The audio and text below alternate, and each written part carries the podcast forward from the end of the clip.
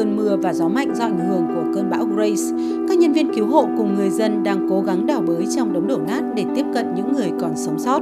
Các nhà chức trách bảo vệ dân sự Haiti cho biết hy vọng đang tắt dần sau 5 ngày động đất. Một mùi khói bụi và xác người đang phân hủy tràn ngập trong không khí, trong khi những người sống sót đang cố gắng tìm kiếm thức ăn, nơi ở và chăm sóc y tế khi cơn bão nhiệt đới đổ bộ gây mưa và lũ quét. Nhà của tôi đã bị phá hủy hoàn toàn. Tôi đang phải ngủ trên phố. Đêm qua, tôi bị mưa ướt hết. Xin hãy giúp đỡ chúng tôi. Số người bị thương là gần 7.000 người gây tình trạng quá tải cho các bệnh viện, vốn cũng đang bị hư hại trong động đất. Nhiều bác sĩ phải ở trong các lều tạm giã chiến để giúp đỡ bệnh nhân, bao gồm cả trẻ nhỏ và người già, nhưng họ không thể giúp tất cả. Một y tá chia sẻ. Tại bệnh viện chúng tôi có quá nhiều trẻ em phải nhập viện, có những đứa trẻ phải phẫu thuật, có những đứa phải cắt chân và loạt trẻ bị sốt.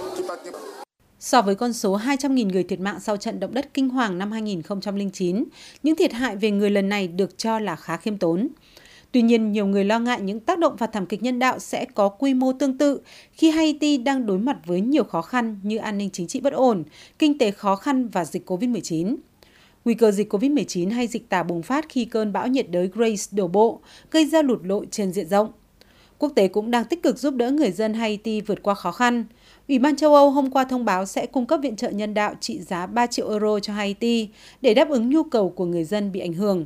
Mỹ thông báo điều động 8 máy bay trực thăng và bổ sung thêm 2 tàu tới Haiti để tăng cường các nỗ lực cứu hộ và hỗ trợ quốc gia vùng Caribe này khắc phục hậu quả của trận động đất. Người phát ngôn Liên Hợp Quốc Stefan Dujarric cũng nhấn mạnh. Liên Quốc sẽ tiếp tục mở rộng quy mô để hỗ trợ cho những khu vực bị ảnh hưởng nặng nề nhất, ngay cả khi cơn bão nhiệt đới Grace đổ bộ vào Haiti với nguy cơ mưa lớn và lũ quét qua. Các đánh giá cho thấy quy mô nhu cầu nhân đạo ở Haiti tiếp tục tăng lên. Tổng thư ký kêu gọi tất cả các nước thành viên huy động các nỗ lực hỗ trợ đất nước, ngăn chặn thảm họa nhân đạo. Thông điệp của chúng tôi là người dân Haiti sẽ không đơn độc. Thủ tướng Haiti Ariel Henry hôm qua thông báo nước này sẽ để quốc tang 3 ngày nhằm tưởng niệm những nạn nhân thiệt mạng trong động đất, đồng thời tuyên bố sẽ tiến hành đối thoại với mọi thành phần chính trị, doanh nghiệp, xã hội dân sự và cộng đồng kiều dân để tìm kiếm các giải pháp đồng thuận trong việc xử lý cuộc khủng hoảng nhân đạo hiện nay ở Haiti.